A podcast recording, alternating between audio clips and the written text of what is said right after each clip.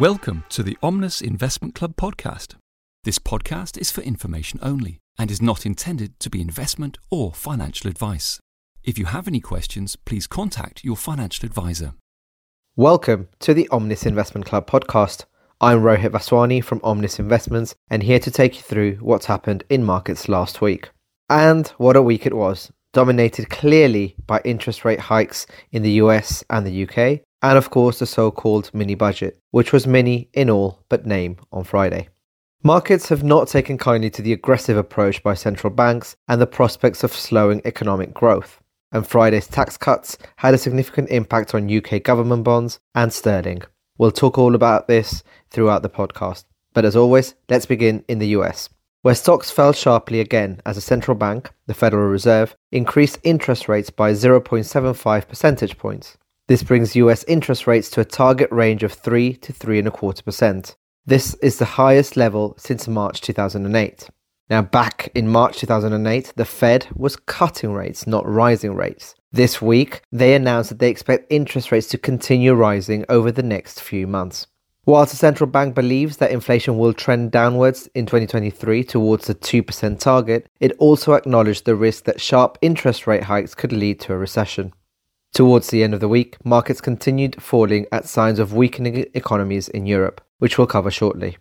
Overall, the S&P 500 dropped over 4.5% during the week. Let's move to Japan next. It was a shorter week in markets due to public holidays, but the Nikkei 225 fell 1.5%. Largely speaking, Japanese markets tracked losses seen in the US markets as a result of the large interest rate hike in the US.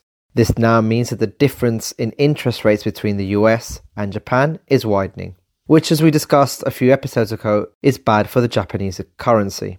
And so this week, Japan intervened in the currency market to support its yen for the first time since 1998 as the yen continued to weaken. At the same time, despite inflation accelerating, though of course nothing compared to the inflation numbers seen in the West, the Bank of Japan has kept interest rates very low and has said that they don't believe they will be hiking rates anytime soon. Moving to China, where stock markets fell as global growth slowdown fears gripped investors. The blue chip CSI 300 index, which tracks the largest listed companies in Shanghai and Shenzhen, dropped 1.95%.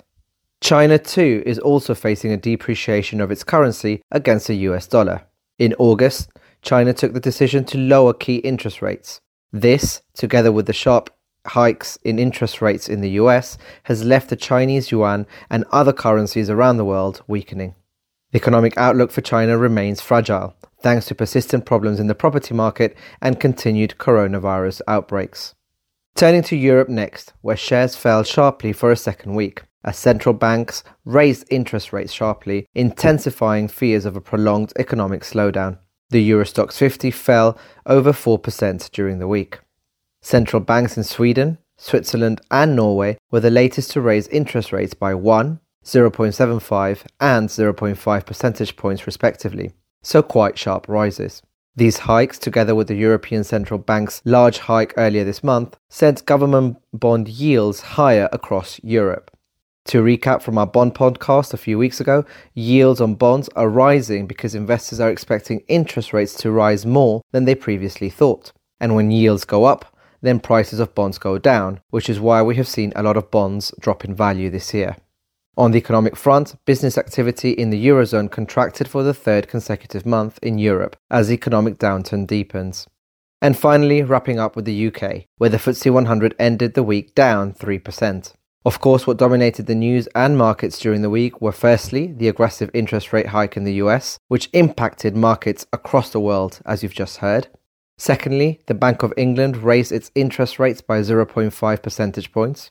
Some had expected an even larger increase, but at the time of making the decision, the news of the government's energy support package might have provided some relief, as the support package is expected to lower inflation in the short term, although clearly to a small extent.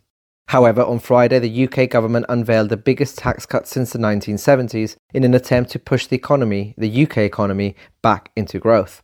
I'll leave the details of these tax cuts to the news outlets. But markets didn't take too kindly to the idea of escalating public debt, and the yield on UK government bonds rose rapidly on Friday. Again, when yields go up, bond prices go down. At the same time, the UK pound fell to 1.09 US dollars, a 37 year low. I recorded a video on Friday to explain a bit more about the market reaction following this so called mini budget, and you can view this on my LinkedIn profile or on Omnis's LinkedIn page. Simply search Omnis Investments on LinkedIn. So clearly, a very packed week with lots of announcements and lots of market movements. It's always worth remembering that whilst the outlook may be negative in the short term, markets do tend to overreact sometimes. So trying to forecast what happens in markets over the next week or two is incredibly hard. When we manage your investments at Omnis, we take a look at the longer term and take a five year horizon across your portfolios.